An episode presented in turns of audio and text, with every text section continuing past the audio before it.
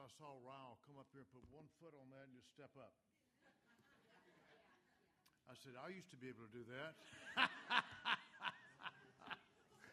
oh, I'm 72 and three quarters now. And uh, be 73 in January. But what a blessing to be here with you guys. And I just, in my mind, because I hadn't heard from Raul, and I kept saying, I'm going to call this week, week. And I just said, well, I'll call him just to make sure. And so I praise the Lord I did. but I showed up here and been. Anyway. Well, this is what's really amazing. Thank you, sir.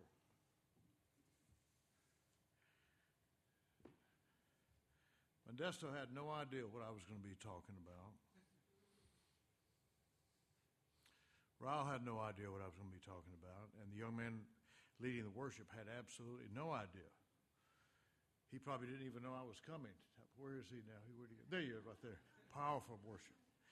But isn't it amazing how God orchestrates things?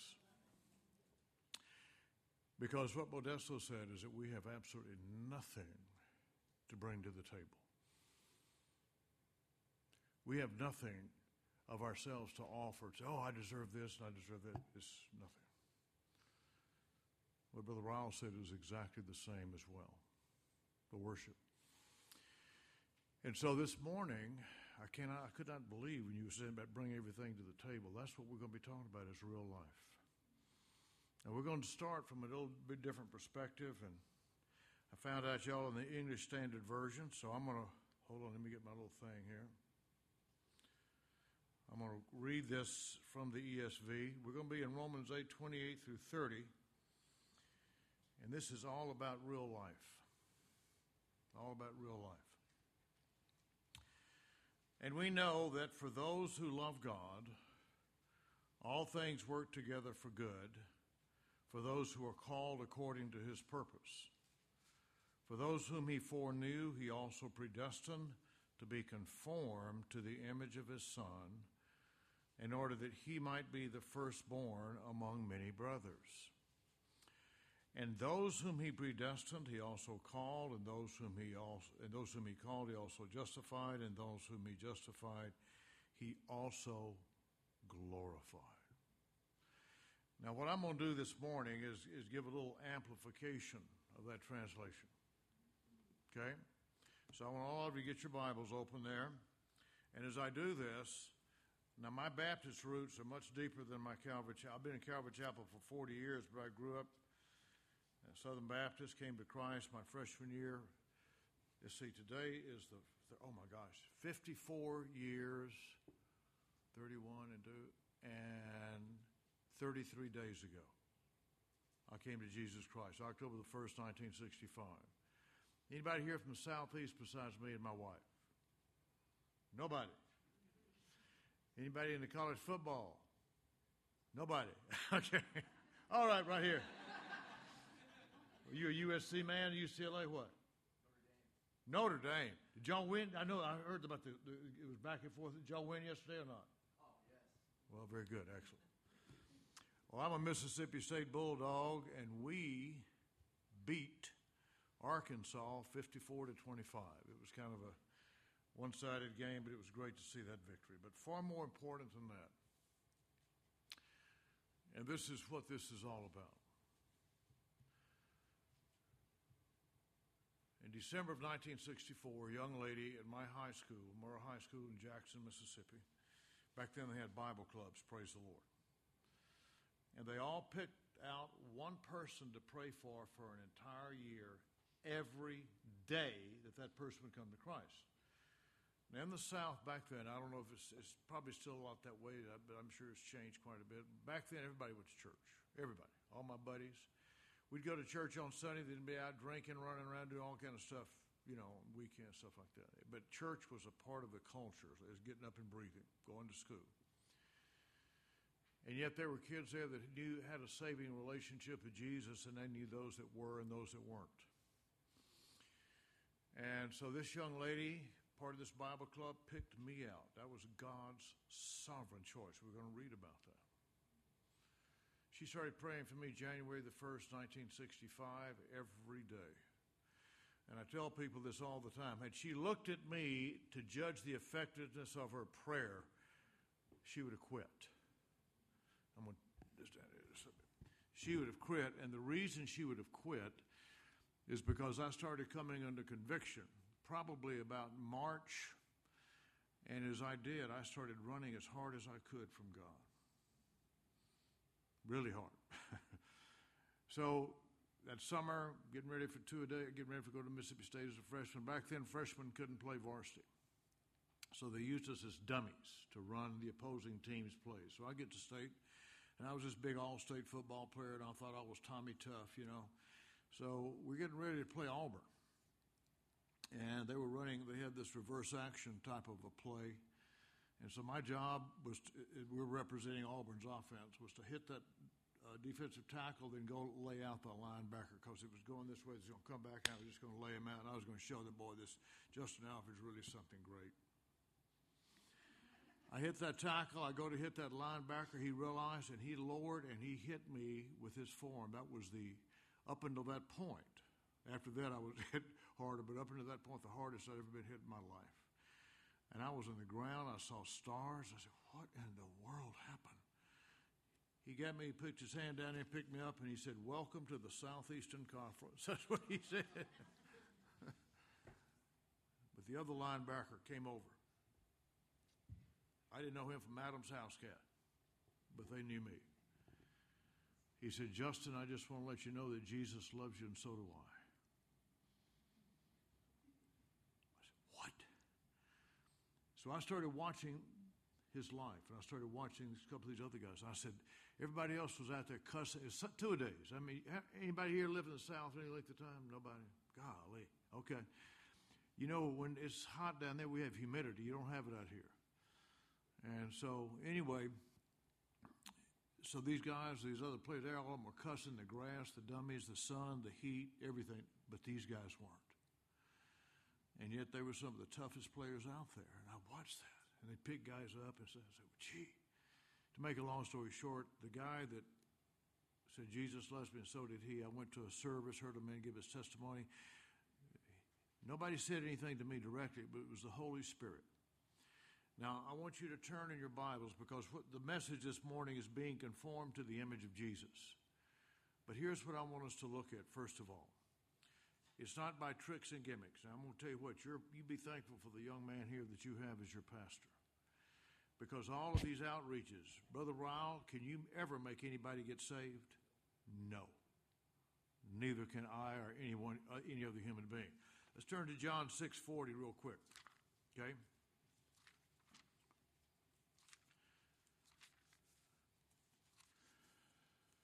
Now, what I like doing, I'm not going to turn in my little thing here to ESV because I know that's what y'all do, but I'm going to have y'all read here. I'm looking at another little thing here.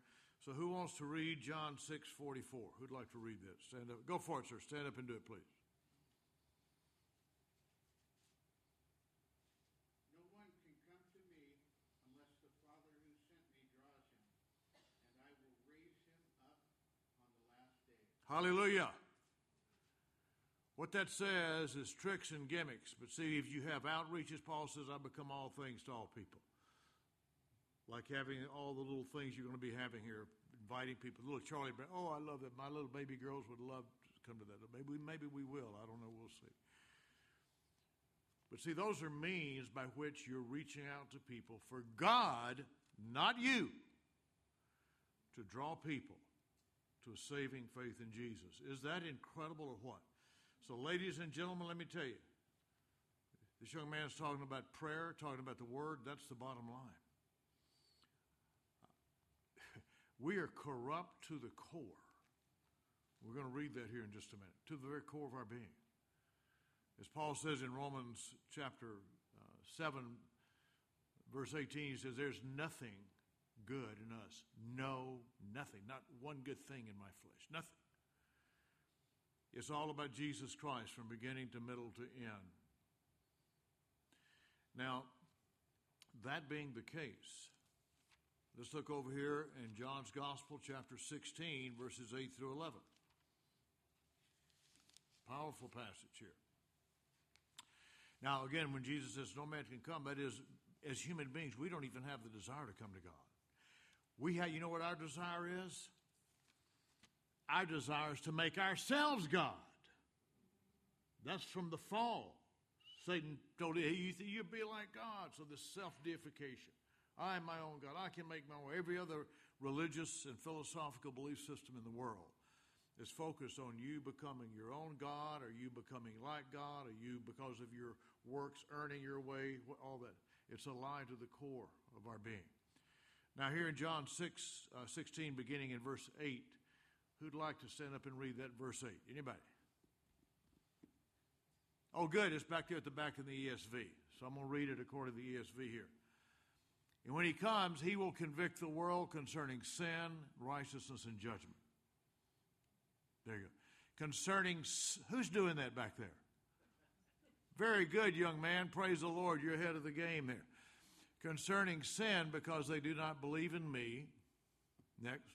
Concerning righteousness, because I go to the Father and you will see me no more. Next. Concerning judgment, because the ruler of this world is judged. Wow. Boom, boom, boom. The Holy Spirit is the one who convicts us of our sin. Ladies and gentlemen, if you don't see that you're a sinner, you will never come to Jesus Christ. You will think you can make it on your own. You think you become your own God.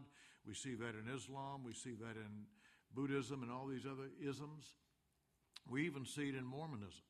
See it in Jehovah's Witnesses. The Holy Spirit is the one who convicts us of our sin, number one. Secondly, He's the one who convicts and convinces us that through Jesus alone is our salvation. And thirdly, he convicts us that sin, uh, that, that hell is waiting us. That's the power of God as he's drawing, even dragging, if you will. That's right, he was dragging me to that place of coming. Now, having said that, I want us to turn over here to Romans chapter 10. Okay? As I told y'all, I'm Southern Baptist. We start in Genesis and go through Revelation. I'm joking. We're not going to really do that, but we're going to look through a lot of stuff here. Let's go to Romans chapter 10, verse 8. Powerful, powerful passage here. I love that. That is really good I can re- just read that through. So here we go. But what does it say? The word is near you in your mouth and in your heart. That is the word of faith that we proclaim. Now, notice in your ESV, you have parentheses around that is the word of faith. That, and that's, that's an important thing. You, why, you say, why is that important? Because he's explaining now what he just said. But here's something else about that. You might want to write this down. In the New Testament Greek, there are two words for word. One is logos, L O G O S. That's the one that's used in John 1 1. In the beginning was the Logos, the Logos was with God, and the Logos was God. That means the eternal Word, eternal truth of God that's always been. All right? Then there's the other word, Rhema. You really said Rhema, but that gets hard for us to say. We just say Rhema. And what that basically is, is the Logos becoming a living reality in your life and my life. And the worship that we sang today, that is what that's about. What Brother Modesto was sharing from Isaiah, oh my lands alive, and what your dear pastor was sharing. That's God's word becoming real in your heart and my heart. Now, let me just tell you this that is a painful process because the first aspect of it is convicting us of our sin.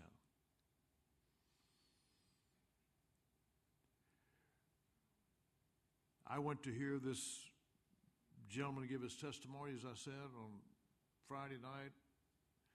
I was so convicted, I went back and had a game the next day, so all the varsity players had to be in bed by 10. It was after that I went and knocked on the, the door. My the young man that said Jesus loved me, and so did he.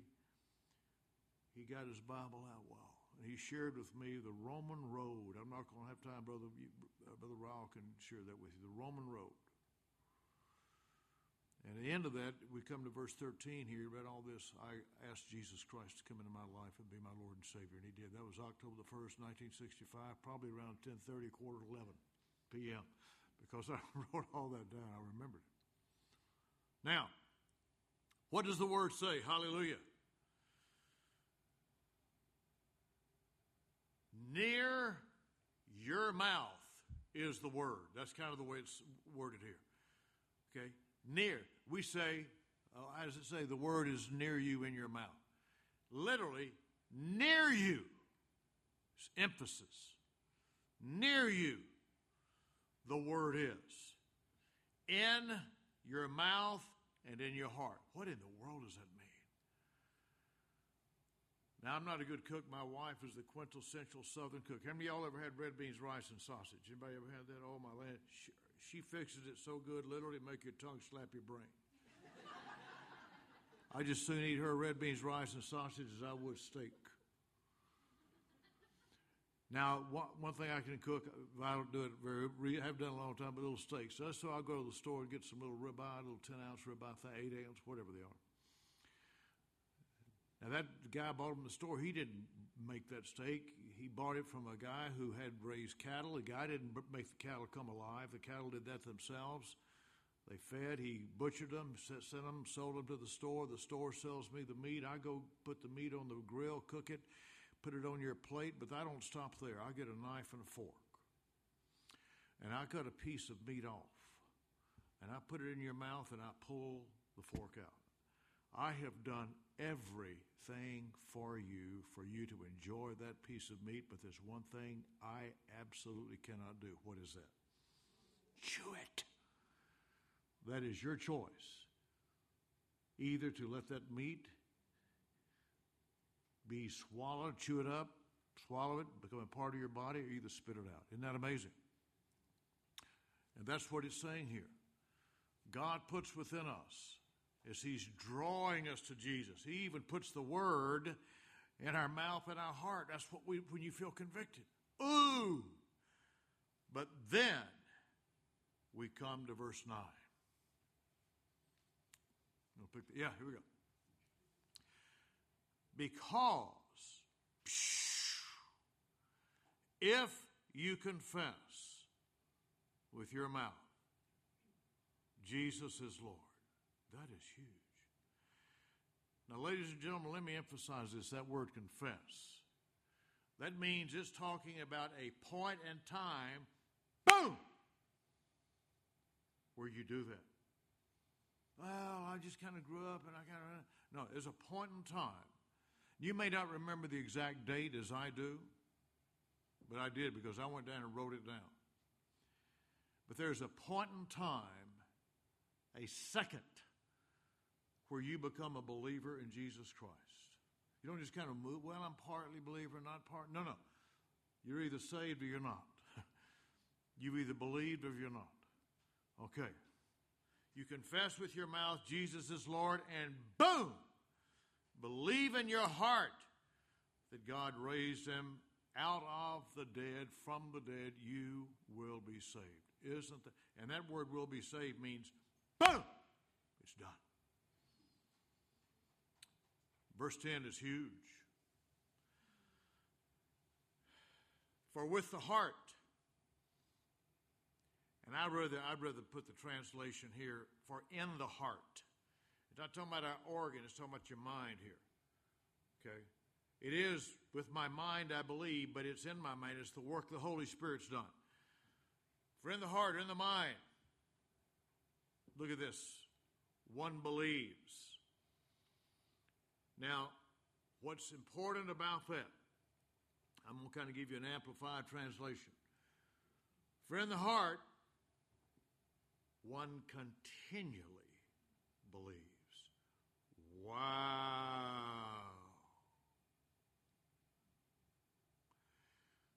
Now, I got saved October the 1st, 1965. I have sinned and failed God in so many ways. How many of y'all ever done that? Anybody here sinned and failed God since you believed? But that relationship has never been abrogated, never been stopped, never been ceased at all.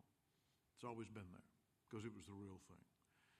So, with the heart one believes, continue believes, and look at this, unto justification. This is and is justified. Literally, for by means or in the heart, one continually believes with the result being you're justified.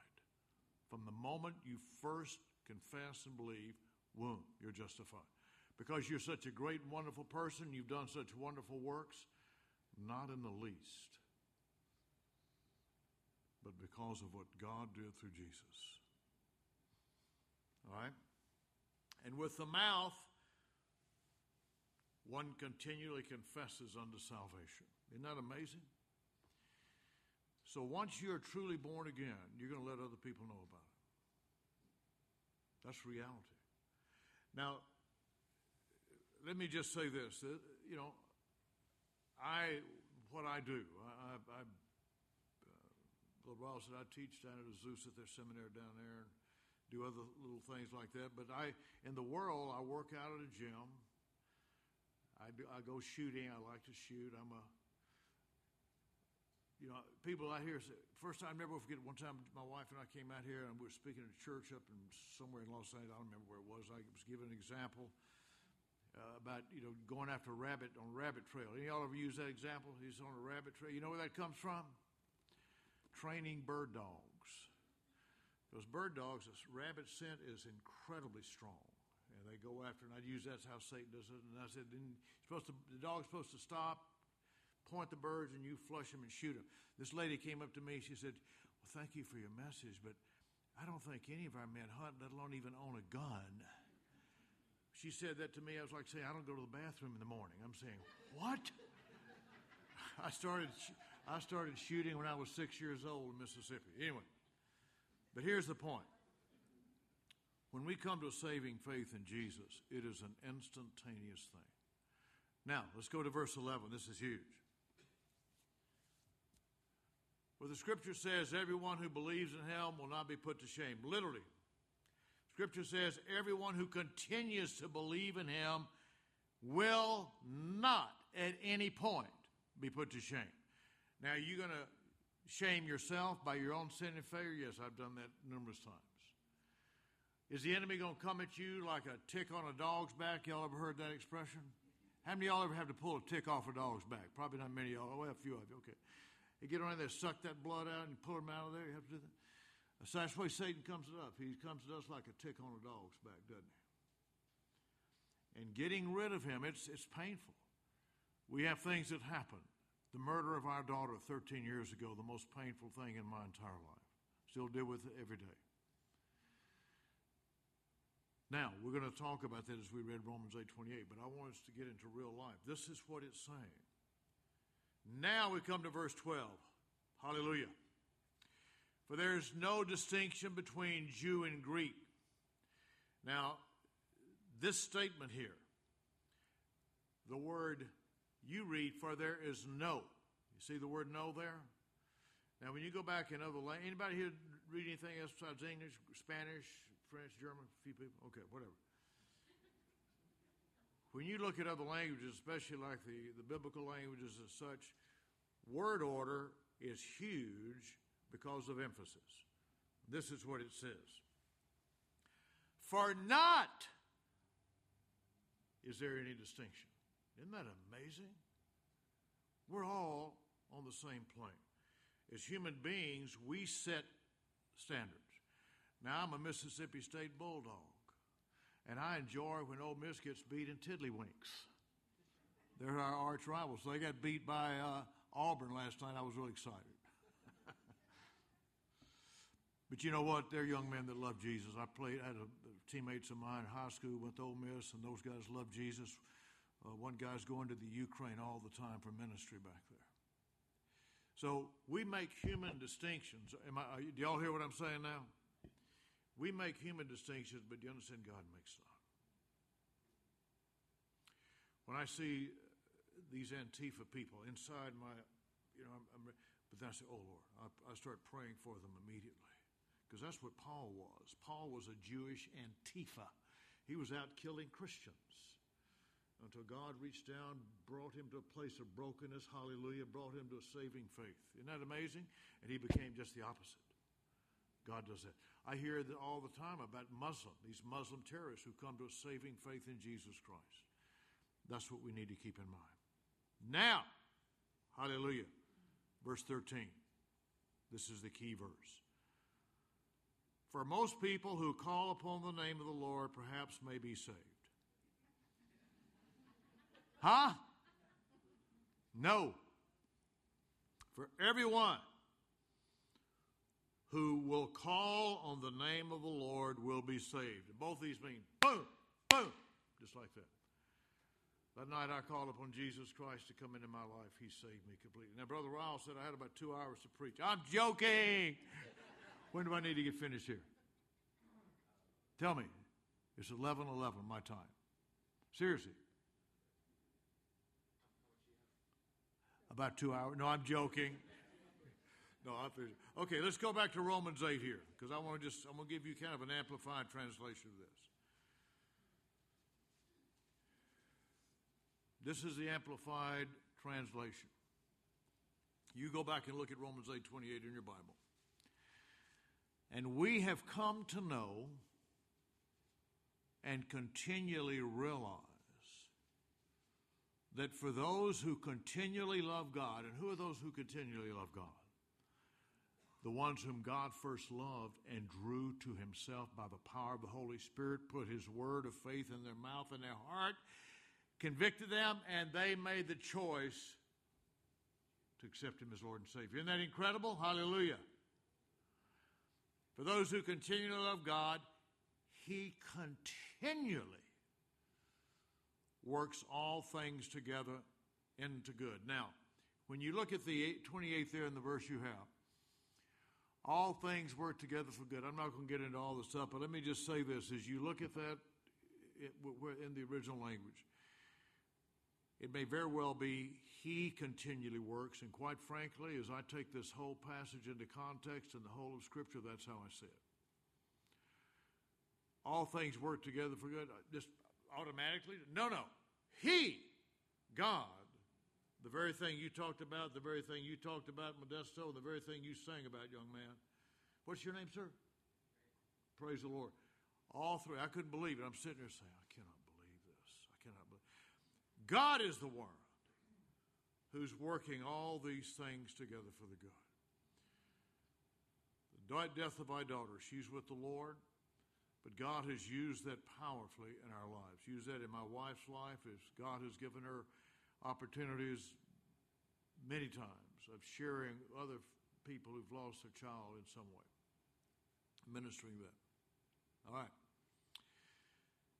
Far, here we go. God, He works, He continually, not sometimes, continually works all things together into good, for purposes of good, if you will, for the ones who are continually being called for God's purpose and plan. The ones who are continually, see, if you're a child of God, even before the foundation of the world, Ephesians chapter 1, he says he knew you. It's hard for us to comprehend. But he knew us. He drew us to that place until we made that decision to become. He sees everything that's going to happen. He knows it. And from that point until when you accept Jesus, everything in your life. Now, this is why this is important. Because we have a lot of things in our lives that are unexpected, don't we? The death of my daughter, like that. Would I have ever chosen that? Absolutely not. Do I fully understand it? No. Because here's where Satan comes at you like a tick on a dog's back. Well, if God really loved you, why did that happen? If God really cares about you, why did this go? If God, am I right? Yeah. He's going to come at you and challenge. I'm, and this is not a matter of if, it's only a question of if and the intensity and how frequently he does that. Okay? And one of the things that can happen through that is self pity, bitterness, anger, resentment. That's going to eat you up and spit you out. That's poison inside of you. All right? So here's the, here's the thing. I couldn't believe young man said. God is the one doing the work, not us. Oh, that means I need to be surrendered to his lordship on a daily basis. Now, ladies and gentlemen, let me just say this. I'm an old black eyed pea and cornbread Southern Baptist preacher. That's what I really am. All right. And so when we talk about real life, that's where we all are, isn't it? That's where we all are. And we go through it in the smallest things, we go through it in big things, okay? That's what happens, isn't it? That's, that's just the real world. And learning to allow God's Word to become a part where we start praising Him and rejoicing Him in the midst of all things. I want you to, I'm not going to go and read it, but I want you to mark these two passages down Romans 5, 1 through 5, and James chapter 1, verses 2 through 4.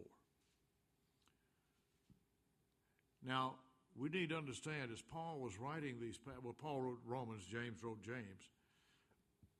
But they weren't writing this sitting in a hammock with a cool breeze and drinking lemonade and just say, well, what can I do? I don't think I'll write this.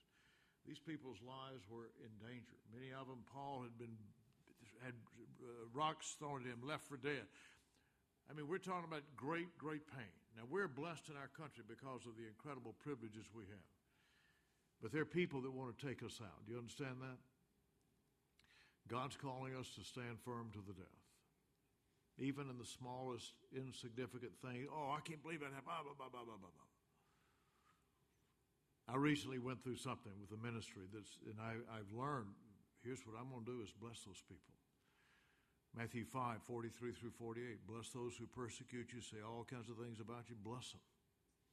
Our natural man, oh, I can't believe it. No, you bless them. God will take care of it. Because you see, if you let po- if you let bitterness and anger and resentment come in, it's poison. It's like you drinking a cup of poison. It's going to destroy you and everybody around you. Okay? And not only that, but God never stops working in our lives. Now, we come to verse 29. Because those whom he knew from the beginning of time. Go back and read Ephesians 1 about that. He also set them apart ooh, ooh, for being conformed as the image of his son, or being conformed like the image of his son, or being conformed to reflect the very person of Jesus from the beginning, so that he, now, if you'll notice, go to verse 29 there, says, in order that he might Well, I am a black eyed pea and cornbread preacher, but God's allowed me to know the biblical languages. And that word might's really not in there. That's, that's a translator's uh, subjective analysis. Literally, what this is saying, in order that he will continue to be, in the he there, it's not us, it's talking about Jesus. Jesus from the foundation, being the first one to sacrifice. He, if you will, okay, is the first before all creation among the many brethren who are born again believers in Jesus Christ. So, from the foundation of the world, Jesus was set as that example. Isn't that amazing? He is the one who created the world, everything that's in it. Colossians 1 15 through 16. It's powerful. He is the firstborn. He is the image into which God is making us. Now, there's not one of us on this earth right now that even come close to that image but we're moving in that direction. Are y'all with me? The breaking process. How many of you guys here played football, high school, college? Anybody? Oh, good. Now, I want to see a show of hands of truth. How many of you liked two a days? If you raised your hand, you're a liar. Did you know that they've done away with two a days now? Yeah, they don't even have it anymore, high school or college. Two a days are hellish. And when I played in college, oh my land's alive! I spent this more. I spent more time getting in shape for two days, and we actually only had two weeks of two days, but it was bad. It was really bad.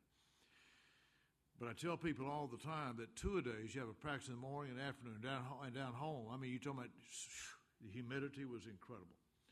But the reason for those two a days is so that in the last game, the last quarter, the last half of the last quarter, when the game is tied, you're able still to give 150% until the game ends. Isn't that amazing?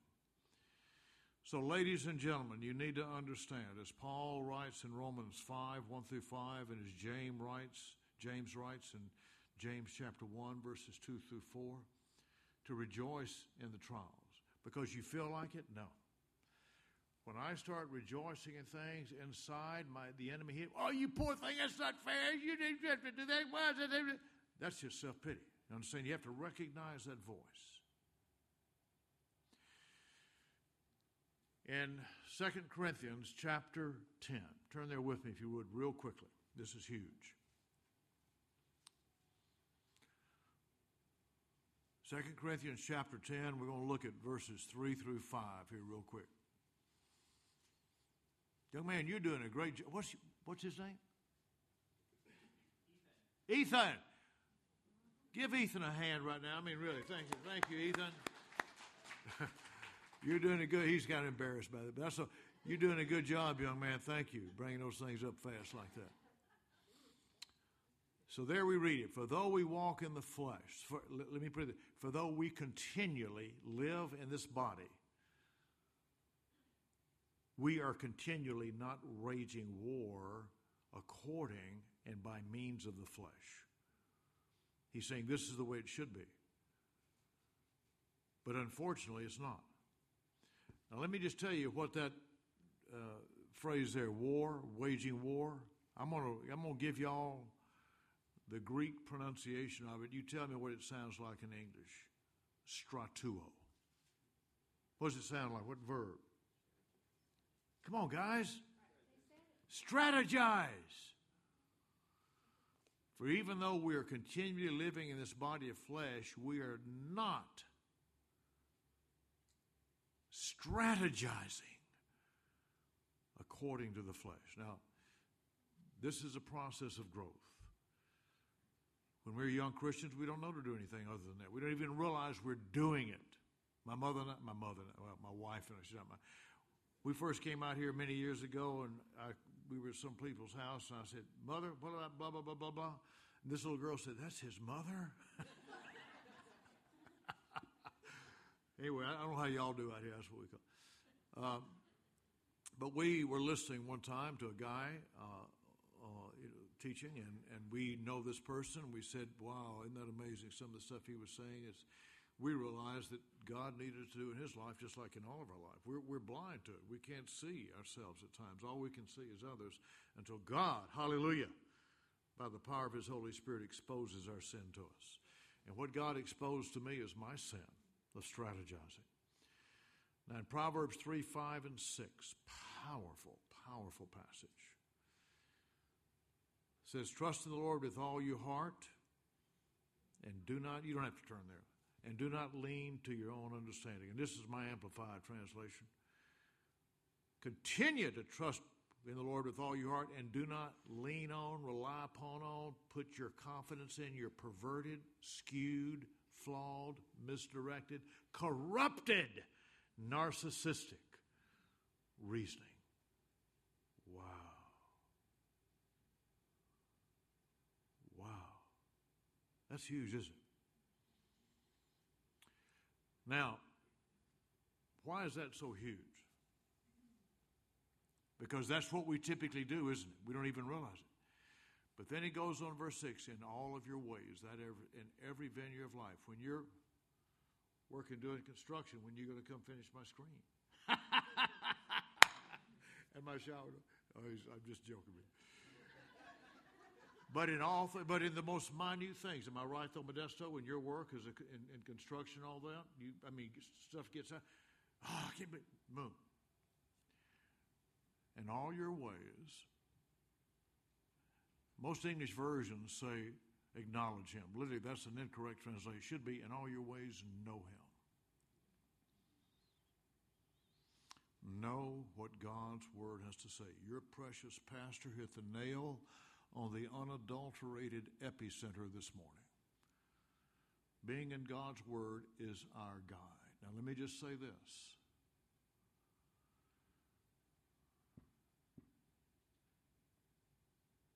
I have been around where I've heard people, well, so and so says this, and so and so says that, and so and so says this, and so and so says that.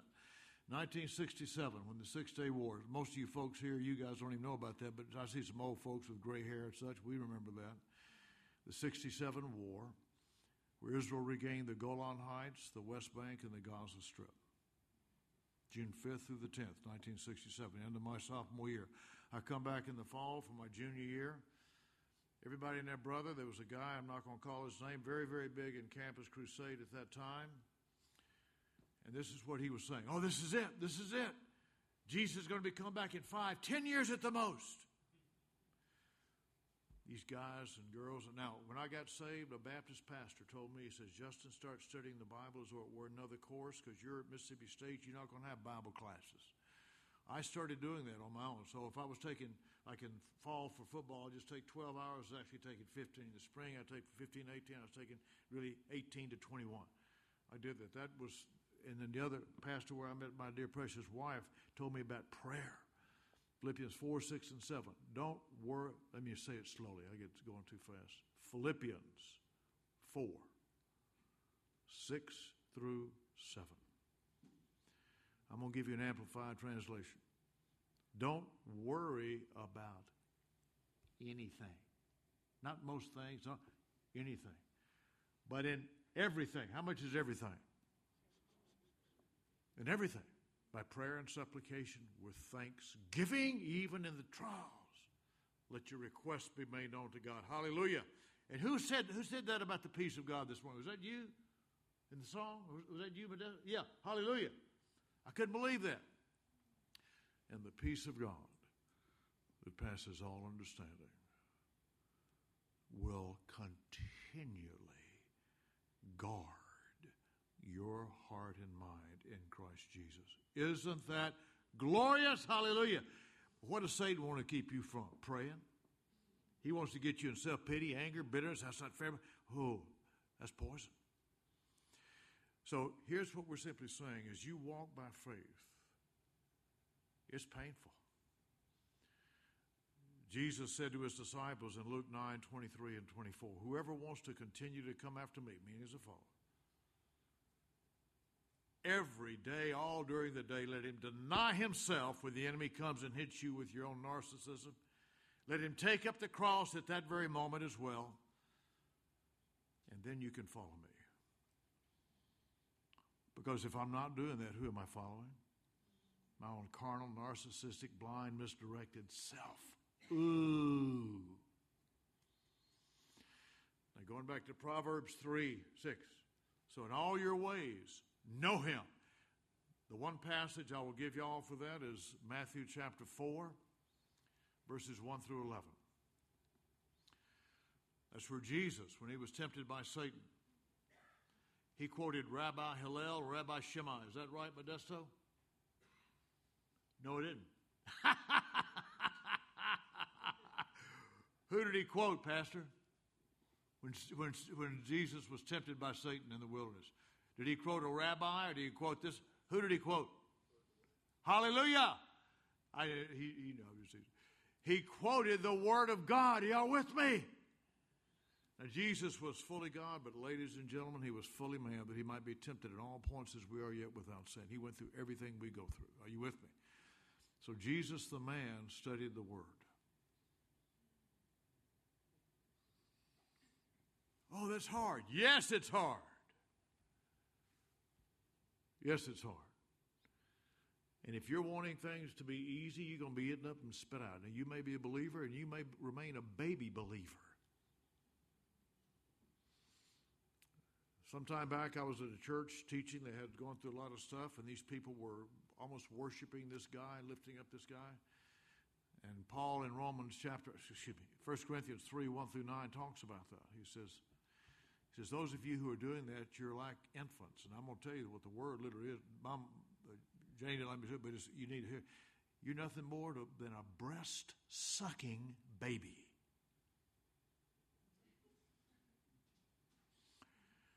So if you're, well, this man says that, and this man says that, Augustine says this, Anselm said this, uh, Luther said this, Calvin said this, Wesley said that, Chuck Smith said this, Billy Graham.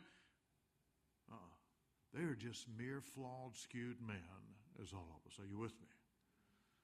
What God wants you to do is to be founded not on what some man says the Bible says, but what God has made real in your life. That's what's going to sustain you, ladies and gentlemen. And then the last part of Proverbs 3 6, and he will straighten out your paths. In the Hebrew, I'm going I'm to say it like it means it. And he will cause your paths to be straightened out. It's an emphatic statement. Is that, is that good or what? Huh? Come on now. That's powerful, isn't it? Hallelujah. Now let's get back to Romans. I told y'all I'd preach you the whole Bible. now, come to verse 30. And those whom he knew from the beginning of time, these he called, O my lands. Those whom he called, these he also justified. And these whom he justified, these he also glorified. Do you understand it's God's work from beginning to middle to end? Now, he gives us the freedom of choice. That night, the Holy Spirit drugged me to Jesus, and that young man shared with me the Roman road, verse 13. I said, Yes, I want to call on his name. Hallelujah. And I did. Jesus came into my life, transformed me. And I failed God so many times, it's incredible. But I thank God for Romans 12, I mean, excuse me, Hebrews chapter 12, verses 4 through 11, about God's disciplining us, his children. And he says in verse 10, he does it so that we might share his holiness, meaning we are corrupt to the core. I'm a blind, corrupt, misdirected, narcissistic individual. And that dying to self is an all day, everyday process. Now, verse 24 back in Luke 9 23 and 24. I'm going to give you an amplified translation. He who tries to hold on to his life and practice but theology, not what I'm sitting on, but I know what you're saying, Lord, but. The very thing you're trying to gain, you're going to lose. You sense the whole idea of self worth is losing your self worth and letting Jesus be seen, not yourself. The other is idolatry, ladies and gentlemen. And God is in the process of breaking us and conforming us to that image. Isn't that amazing? And verse 11 says, No discipline for the moment is, is pleasant. And the word that's used there is an athletic term. If any of you guys going through two days, you know that's not pleasant. Okay? We recently, back in August, had a uh, black belt test for uh, seven first degree, and one young man get his third degree. And so I'm an old man, but I still get in and try to do that stuff. And so this young man that had the third degree, I know him. I've known him since he was a little bitty. I went after him like a tick on a dog's back. Why? Because he was going for his third degree. and I made it as hard as I could. And later he, came, he comes up and hugs me and says, Thank you so much. But why do we do that? Why in, in training people for self defense? Now, Mama, do you have your purse there? You don't want to do anything? Okay. Do you have your purse? Yes. Oh, could you come up here real quick? I just want to use this as an example. now, what is your name, sweetheart? Stephanie. Miss Stephanie, just an outfit on. God bless you. Come on over here. So Stephanie's got her purse there. And y'all come to me and you say, Justin, I want to know self-defense, okay? Stephanie? Yes. When I grab that purse, I just want you to say, boo, Boo! Oh, I'm sorry. I'll leave it alone. I'll leave it alone. Is that going to happen? So I'm going to grab her purse, go ahead and say boo. Boo! Ah! That's what's going to happen. Thank you, sweetheart. So what I'm going to have to do is teach her what it really means in self-defense. Am I right? Am I right, Dad? Husband? I'm going to have to teach her real self defense. That's false self defense. But that would be very easy, wouldn't it? All I have to do is say boo. You wouldn't have to work, sweat, do anything, right? But the end result is you think you've got it together and you don't have anything together. Are you with me? And when Satan comes at you, again like a tick on a dog's back, he's going to eat you up and spit you out. Now he's you're his, you're God's for eternity. Are you with me? But he will try to do everything he can to misdirect you. What I'm simply saying here, ladies and gentlemen, if the time that we spend in the Word and prayer is going to be demanding. It's 72 and three quarters, been a Christian for 54 years and 33 days, 32 days, whatever. Every day when I start to pray, I would say every day, I'd say the mass majority. I get, I start praying. Oh, you don't have time to pray. You got to do this. You got to do that. You don't have time to pray. No, I don't have time not to pray. It's like Brother Riles getting up on Sunday mornings. That's huge. Let me just tell you, and we all have different ways. I've been doing this now for almost, gosh, I'd say close to 25 years. This is how I read my Bible. And Genesis 1 through Psalm 117, 525 chapters. Psalm 118 through Revelation 22, 524 chapters. Now, I like to do things in symmetry, very symmetrical the way I do stuff. So, what I do, I start off in Genesis and I read Genesis 1 and Genesis 2, and then I read Psalm 118, and now all the, the, the verses in it. So, I've got 523 and the other 523. This is the way I read. I've been doing that for 25 years. It has blessed me tremendously. Let me tell you why. Because when I get into the prophets, the major, uh, by that time I'm in the New Testament. So I'm reading something here, and I say, "Oh, my land's alive." That's how I do it. That's not the way. I mean, it's just the way I do it. You do however you want to. But what I almost say to you is this: Am I right, Pastor? You need to be consistent. Am I correct in this? Absolutely. You need to be consistent. If you came up here and looked at my hands, you would notice that on my right hand, this knuckle looks real different from this one. It's because of learning how to break bricks and boards. Now, Brother Rowell asked me, Did that hurt? Unequivocally. Did you learn to do that? It's painful. But what you're learning is that if you ever have to use that in a self defense, you're going to walk away and the other person is going to be carried away. I'm not for violence, please understand me. But I'm just saying that's the reality. We're here right now and are worshiping freely. Why? Why do we have that freedom? Because our forefathers killed the people that wanted to come and kill us and put us in slavery and bondage. It's still happening today. Are you with me? So I'm talking about I'm not talking about going out in vengeance, I'm talking about in self defense. All right. I'd like for us all to just bow our heads here for just a moment. I do not know you all here. Brother Ryle does. But there may be those of you here this morning who have never invited Jesus Christ into your heart to be your Lord and Savior. And with heads bowed and eyes closed, as we read Romans 10, uh, verse 13 says, For whosoever will call upon the name of the Lord shall be saved at that moment. If you're here this morning and you have never done that, you have no sense of assurance. If you were to die walking out of this building where you'd spend eternity, I want you to pray this prayer with me right now. Dear Lord Jesus, I know that I am a sinner. I know that I have failed you. But I'm asking you now, O oh Lord, to forgive me of all my sin, to come into my life, and to be my Lord and Savior, and to cleanse me from all of my sin. And I thank you now, Lord Jesus, as I have called upon your name to save me. You have saved me.